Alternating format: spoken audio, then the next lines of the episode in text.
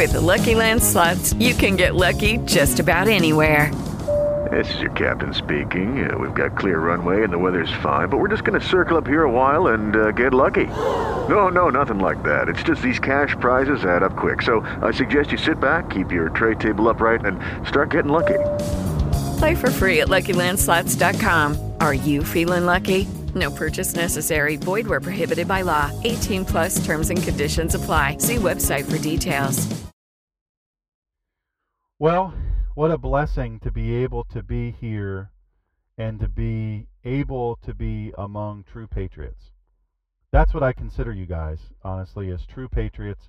I think you're all amazing for the time that you obligate here, not only to the church portion, the kehala of uh, what we do, but also the um, the community, the, the the fellowship, the nurturing, the looking out for each other, um, all of those things. That that stuff's very important, and there's probably ways that we can improve that for those that are in serious need within our group, and and that's one of the things that uh, I'm committed to doing here moving forward in this group. Um, you know that I was Jerry and I this past weekend, as we talked about, we're flying. Uh, we flew out to Arizona for the to the Home for Heroes, America's Mighty Warriors, Mark Lee Foundation Home for Heroes, and we uh, flew out with. Uh, I'm not going to say it on the recording. Uh, a uh, Broadway show cast, and as you know, most and I love Broadway. Those of you know me know I love Broadway. So I love shows. I love musicals. I love all that and I am from Rehoboth, I know you're putting the things together and wondering, is she just a show or what? But I assure you, I'm I'm hetero, uh, and I'm even more convinced of that. Yeah, I'm even more convinced that I am because in the ride out there we had them all around us, and they were very nice, but their conversations were just. I couldn't believe some of the things they were saying, and they of course didn't know that two hardcore conservatives were heading out to do strategy and planning and all of this at the election, but hoping that we trounce the liberals. Uh, but here's the funny and crazy thing about it: they were just speaking so freely on this plane, and what, the things that they were saying around me that I could easily hear were exasperating. They're absolutely exasperating. Some of the things they said, and so I wrote this on the way from uh, the way from Philadelphia to Chicago, and then kind of refined it a little bit on the way from Chicago to Arizona. This is I call this the uh, finding the the peace to fight for peace, finding the peace to fight for peace. Relentless pursuit of right governance begets an environment in which love wins. We, the people, are daily bombarded with the pedantic whine of the aimless that conservative patriots are racist bigots wanting only strife and the restriction of the rights of the truly free-thinking, evolved, and enlightened citizens. We subsist inundated with the collective's pressure to remain silent or your values and faith will be held against you. In our impotent, compliant silence, we find ourselves enslaved in the punitive cell of tolerance and political and societal acceptance. Conciliatory and quiet, we present our wrists and ankles available to our captors we offered surrender before it was demanded of us. We graciously permitted the co opting of our vernacular, our culture, our customs, our faith, and our practice, giving way to those loud, volatile, and self absorbed among us, because we did not exist and sustain in our own souls with the peace born of knowing and living the truth. We robbed ourselves of our blood bought customs and liberties born of greater men and women than we. The blood of the greater before us stains the hallowed ground at the foot of the tree of liberty. Their blood is long since dried to dust. The winds of hope and change blew, blow absent our attention. The precious crimson dust of those who gave all in the sacrificial provision of liberty and freedom for their children and grandchildren and what has been revealed to be the not so great grandchildren. The wind blows and we relent. Those whose fiber and metal formed the pillars of faith and truth was melted in the searing white flames of liberty. They are long forgotten in our books of history, forgotten by the keepers of history, we, the people, failed to guard the truth of who our authentic selves are.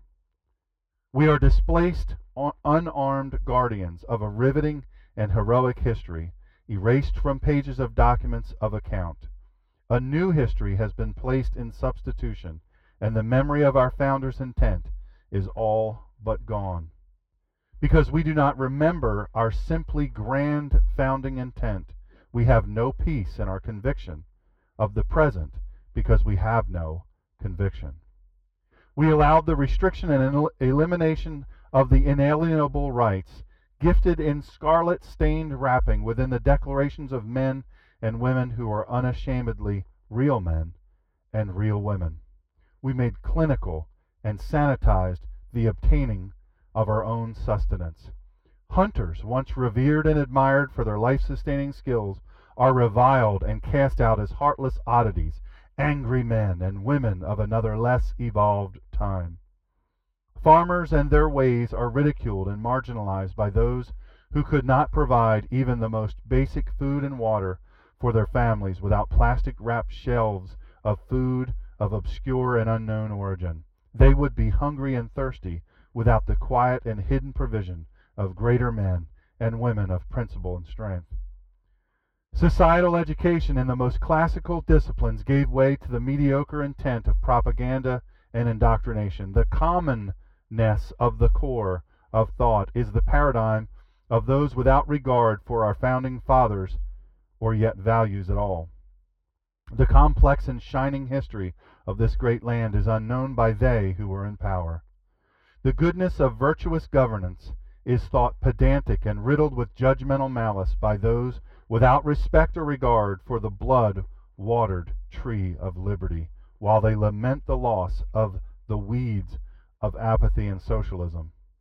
Public acknowledgment of our original founder is relegated to quiet and private embarrassed acceptance, hidden within the walls of homes of only those who secretly believe while the predilections of the perverse are paraded on public streets, the halls of higher learning, and even the churches and bakeries of the heartland, hailed as politically and societally correct, the private choices of a few become the mandate of many. Adonai Elohim is hushed in the shadows while those who oppose his goodness and deny his greatness, the blasphemers, are lauded as heroes. Yet while our true national heroes, the courageous sheepdogs of a sheep people, are shoved into obscurity to be forgotten by an ungrateful people. Unvisited white crosses on the rolling green hills of Arlington and small town final places of rest bear humble and quiet witness of the defenders of a largely ungrateful nation. Why? Why did we not fight sooner and more vigorously? Why did we not protest earlier and louder the erasure of or princely or pricey heritage? Why did we so soundly collectively slumber despite the thunder of coming enslavement? We fought not because we loved not. We loved not the truth of Jehovah. We loved not the blessing of freedom and liberty. We rested too soon from the sweat of toil we did, did not ourselves expend. We rested too comfortably on the sacrifice of others far greater than we. We disregarded the warnings of the greatest among us. Their pleas to awaken when unheeded, their calls to alliance in freedom when unanswered. We did not love liberty and peace and love sufficient to defend them. There is a remnant among us. We are awake and aware. We are united. We are informed and enlightened, and the torches of liberty are reignited. We bear the image and likeness of the Father of peace and liberty, and we are prepared to win back the blood earned gift of freedom. When one of us fall, one hundred will rise. The tree of liberty is parched, and we intend to feed it daily, for we love the gift. We love the gift enough to defend it, and defend it we shall. I wrote that because all around me I was hearing things that I simply could not believe. I was hearing people who uh, and I the two that were sitting next to me they were they were uh, a couple and they um, they had just gotten out of college and they got this gig and another big gig which is a big deal to get this kind of show right out of college uh, they were they were as ungrateful for the liberty and freedom to do this as anyone I'd ever seen. The two behind me were louder than the two that were sitting next to me, and they were talking about crazy. Uh, they were both white. I don't understand what the, their self hatred is, but crazy white people running around with guns trying to kill innocent animals, uh, referring to hunters, and that should be made illegal. That people should not have guns, although they were joking about all of the psychotropic drugs that they take. The, they take this to wake up, they take this to calm down, they take this to uh, concentrate, they take this to go to sleep, and they take this other thing just to make them. I mean, they were bragging about all their things and their prescriptions, and oh God, if my bag doesn't land, oh, I'm going to go ape, whatever, on people. It was amazing to me, and I'm listening to these things, and then they start talking about the schools, and they're saying, we've got to win, we've got to win, we've got to start filling these places with our people so that we can teach what we want to teach, more enlightened, more enlightened things. And then he talked about, started talking about the military. And here we are, we're going to the Home for Heroes, born of the death, the sacrifice of Mark Allen Lee, killed in action August 2nd, 2006, on a rooftop, saving his buddies. We're headed there, to that home, and these people are making fun of soldiers. So I, I have to say, I was so mad. I had I could either talk to Jerry and yell back and forth because they were literally all around us, and then we'd be in a fight with these people, um, which frankly would not have been much of a fight. But you know, anyway, Broadway. Yeah, yeah, we'll have a dance off. It's a dance off. I can't go left. Um, Zoolander reference, and uh, so one of my favorite movies. it's the dumbest movie ever, but it makes me laugh every time. So, or I could just sit there and be quiet and, and just try to channel this burning. And this is what came from. I wrote it literally from Philadelphia to Chicago. Um, and not that it's any great piece of literary anything, but it, these are things I was hearing, the things I was addressing, I was hearing. And when they went to the hunters, calling them all stupid, I thought, well, how do you exactly think you get the food that you get? And they were making fun of farmers for being backwoods and all this stuff. And I'm thinking, do you think your food just appears out of nowhere? Just magically, these fairies come along and they package it in styrofoam and they put your food in there and you just go and get it. It's just magic how that happens. It was just exasperating. It was absolutely exasperating. What's that? Yeah, replicators. Yeah. So so my thing is is is uh you know, it was interesting as we as Jerry and I got there and and uh, we got together for dinner with Big Dave. He's not called Big Dave for nothing. The guy is a mountain, and uh, lovely man, wonderful, wonderful man, very brilliant. Uh, he's the Blaze uh, guys on the Blaze, and he has his own radio show that's actually uh, expanding. Um, really, uh, we had great conversation, and and we really enjoyed our time. And it was interesting to see the different perspectives of the different people as to what we're encountering.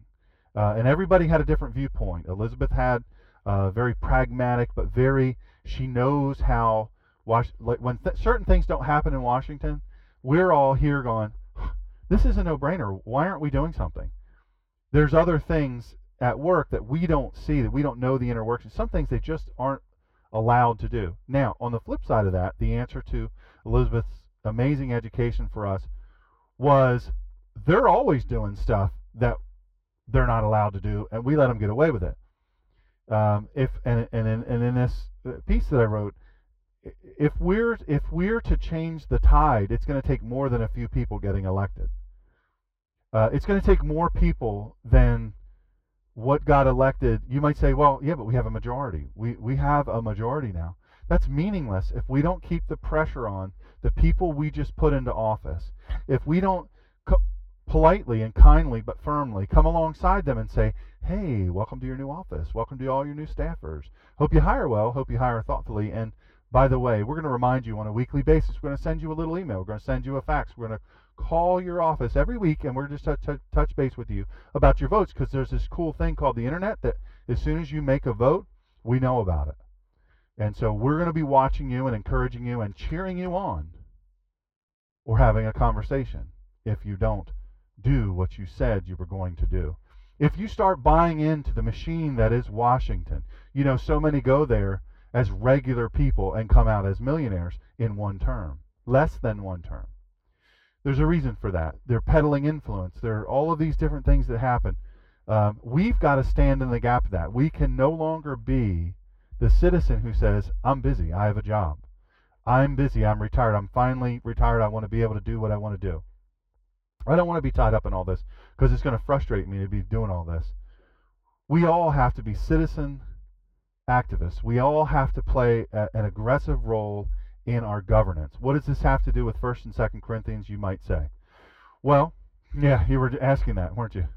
So here's the crazy thing. The Kehalah, you, somebody was talking about they just went to a house church today and they really loved it. Said, I think I might have found my church.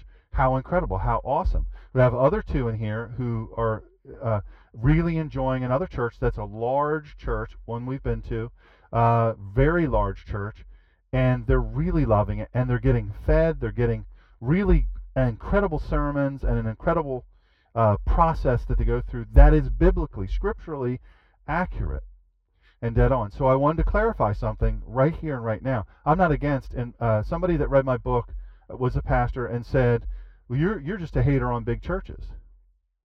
You're just a hater on on on organized churches, you know, of any relevance or size." And I said, "Oh no no no! Don't get it twisted. I, there's lots of large churches out there that I think are doing a phenomenal job. Not as many as the little country church that's doing a phenomenal job. There are. Um, I heard a story uh, this week about." the experience someone had when they were really struggling personally in their life and they went to a church and it was a small church. This is the closest church they could find. They were struggling and then the people around them made them feel worse by looking down on them. You're not wearing the right clothes, you don't have the right haircut, you don't know the words to the song, you sing off key, whatever the case may be. You just don't fit here we wonder, we ask ourselves, what's happened to the Kehalah or the church? And we wonder why there's now this big church versus small church. Now, I know lots of people who love anonymity. They would no more be in this room because I'm walking around and I'm looking at all of you in the eyes. Uh, they wouldn't want that. They want to be in a place where they dim the lights in the auditorium so you can't be seen. And you, you know, the guy's just looking into a dark space. He's up there preaching, and there's hundreds, if not thousands, of people in the audience and in the congregation, and so you you just and you can get out because there's a big mass push for the exodus, or big exodus for the for the exits, and so you you can disappear in that group. And then there's other people who say those places scare me.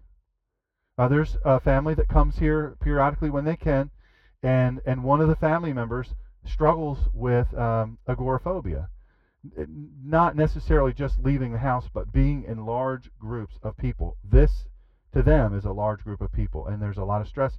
There are a lot of people that suffer with that. There are some people who say, look, no bigger than 25, 30 people. I can't deal with it. The big crowds scare me. Or, you know what? A church is never going to minister to me. They're never going to bless me. They're never going to know me or care about me if there's more than 50 people you know the pastor's never going to come visit me in the hospital or marry my kid or or or do a funeral of my husband or or my dad. It's never going to happen in a big church like that. They're going to pass it off on somebody else. And you know, there's there's arguments to be made, and I use the word argument. Uh, it's not really the best word to use because you're not really having an argument. You have a, a preference. Some people like the big church, some people like the small church.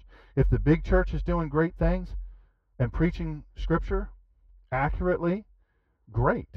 If the little church is doing great things, good things every day, and they're preaching Scripture accurately and they're ministering to each other, great. Awesome. Awesome. I guarantee they don't feed their people this kind of food, but whatever. That's why I come here, you know what I mean? That's why I'm currently trying to lose weight.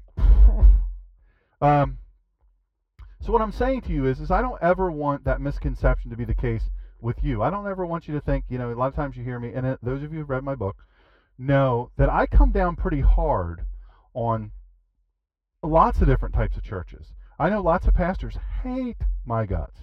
I go to a thing once a month, and there's three or four pastors there who do all they can to avoid me.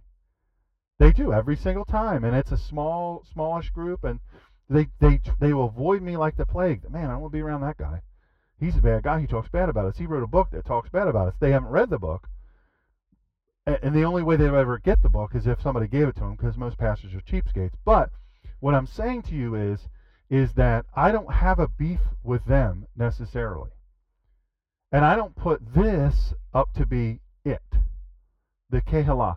The first and second Corinthians, the real Corinthians, if you will, man, they were jacked up. A lot of times we have this idea that the people in the first church had it all together. No, not even close. It was crazy times.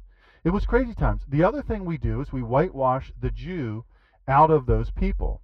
And that's sad because we miss a lot of the beautiful culture and the beautiful uh, testaments of faith and, and the expressions of faith, all of those things, the, the, the demonstrations of worship and obedience and love for Adonai Elohim, and we whitewash the Jewishness out of it, and we miss a lot of the powerful meaning and the connection to God.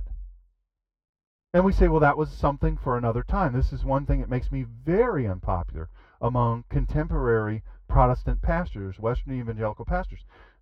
This really grates on them about me is the constant bringing up of the Jewishness. Here's the thing these people in this church were Jews. And they still were observant Jews. They still loved Baruch Hashem. They still worshipped God in the in the Jewish way in their faith and culture. They still observed the high holy days. They still there were so many things and that are beautiful expressions. And they still did them. I know messianic Jews right now, not even 40 miles from here, who observe all the high holy days, who they are they are uh, observant Jews, very strict observant Jews, but believe in Jesus and believe that he is the Messiah. We also tend to go against or think ill of Jews in general, and we try to de-Jew uh, the origins of our faith because some folks say, you know, the Jews killed Jesus. I'm not down with that. They they don't want me to mention Jesus because it offends them. You find a Jew that tells tells you that. I'll be shocked to see it. I don't know a single Jew that minds you praying to Jesus at the table. If you're having a meal with a Jew and you say in Jesus' name, that Jew at the end's not going to go, "Hey, you know, I'm offended by that, and I'm gonna I'm gonna sue you. I'm suing you. I'm just done. I'm done putting up with all this Jesus crap. That's enough for me. I'm done with it." No, they won't. They're going to listen and they're going to respect you. By and large, I, I don't my whole lifetime, I've never run across a single Jew who had an issue with me believing in Jesus. The other thing about Jews and the original church, this Corinthian church, the, the, the other churches that the letters went out to, I want you to remember these people were trying this crazy new thing. It wasn't Christianity. They were followers of the way. They were finding a new because they believed this was the Son of God. And my goodness, we have to worship him and follow him and be obedient to him. This is what we have to do, even if it costs us our lives. This Corinthian church we talked about, we read two weeks ago, we read a large chunk of passage. We're going to read a little bit more today. This Corinthian church was struggling with major issues. We you know, nostalgia is a great liar. Have you ever heard that saying? Nostalgia is the great liar. We look back. We look back on. Uh, you know, it's when the thug, the Michael Browns, the Trayvon Martins get killed. We look back on them. He was. He would do anything for you. Oh, he was wonderful. He would do anything for you. He was so giving and kind. What sweet young men, you know, they just wanted to live. Hands up, don't shoot.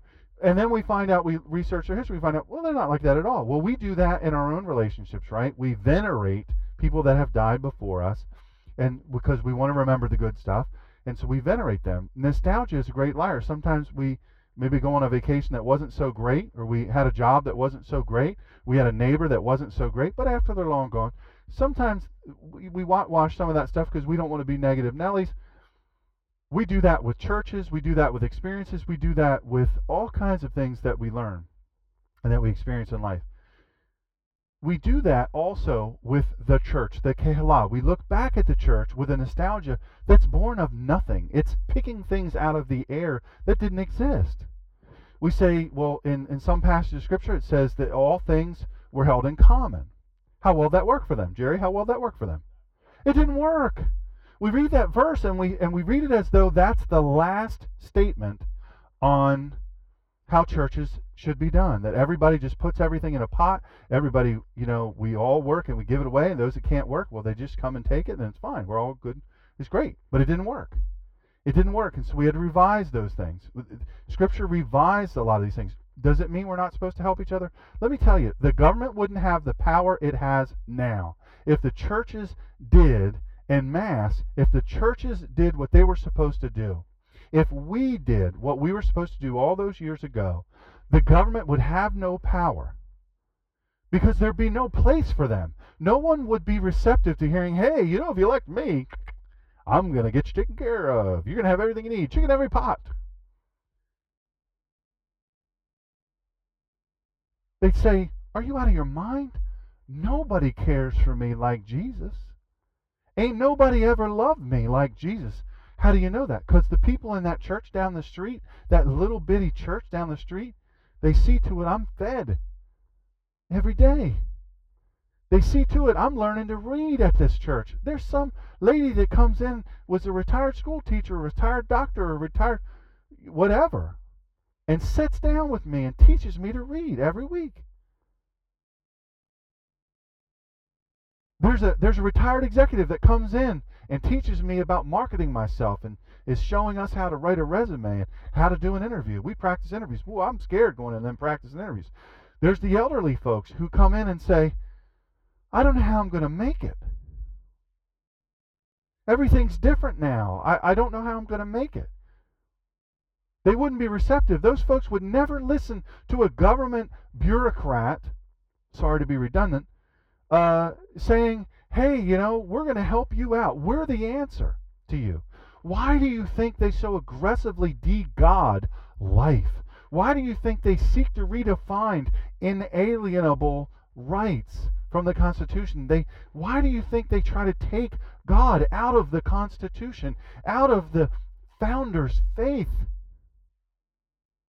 I know for a fact that many of our founders, many of our founders prayed for hours a day. There are more portraits of George Washington praying than of any other type.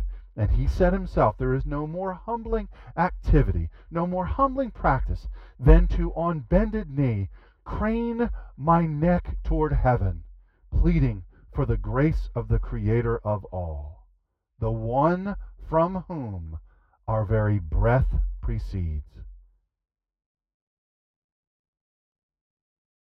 Oh, we've got to take that out. We've got to get that out of the history books. We've got to get that out of things. The original church, if you will, was a synagogue, was a temple. It wasn't this little house church where they were hiding. The Christians, the followers of the way, were hiding from being slaughtered, being, being killed being shut out of the marketplace. It wasn't that. It was temple. And many of these same people still went to temple. They still went. They didn't they didn't do away with that. So we have here a very competing thing, but we have to look at first and second Corinthians, number one passages uh, in weddings, right? Are, are from Corinthians and you know there's all these beautiful things they don't even mean what they say they mean when they get applied there. Doesn't have any relevance whatsoever, but they say it because it sounds good. It's, well, what a nice thing. It's a nice sentiment. The thing about this group, and the thing I want you to understand tonight before we move forward with this series, is these people were messed up. And you know the crazy thing? So are we.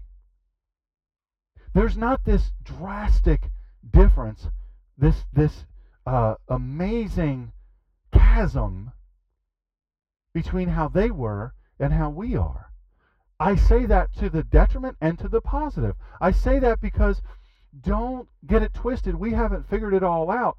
And don't be dismayed. They were jacked up too. You say they had the benefit of being just years from Yeshua walking the earth. Many of them saw him heal the blind. Many of them were there when they saw, when he said, when he spoke to the grave, Lazarus, come forth. And he did. Some of them were there when Yeshua himself, Yeshua HaMashiach, became Ruach HaKodesh and rose from and ascended from the surly bonds of this earth to take his seat with Adonai Elohim, his Father in heaven. They were there, and yet they were still struggling with the same stuff, in, in essence, the same stuff we struggle with. The question of our own peccadillos, our own struggles, our own uh, character defects, our own chinks in our armor. They struggled with them too. Hey, they were prostitutes in the church, y'all. Real prostitutes in the church. There was all kinds of, you know, so and so got more of the communion bread and wine than I got. What's up with that? How how we uh how are we going to do it this way? Why are we why why do we think that we have it all figured out? When the Corinthians, the, the first and second Corinthians folks, this is powerful package. I, I have a powerful passage. I have just a few questions we're going to do in this series, just for fun, because it's fun. And fun stuff is fun.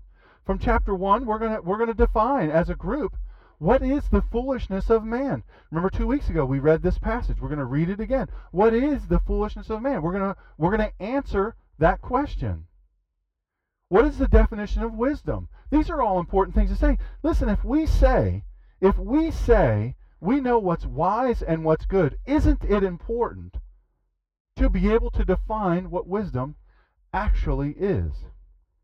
And what does God say wisdom is? It doesn't matter what we say. I'm not giving you a hint here.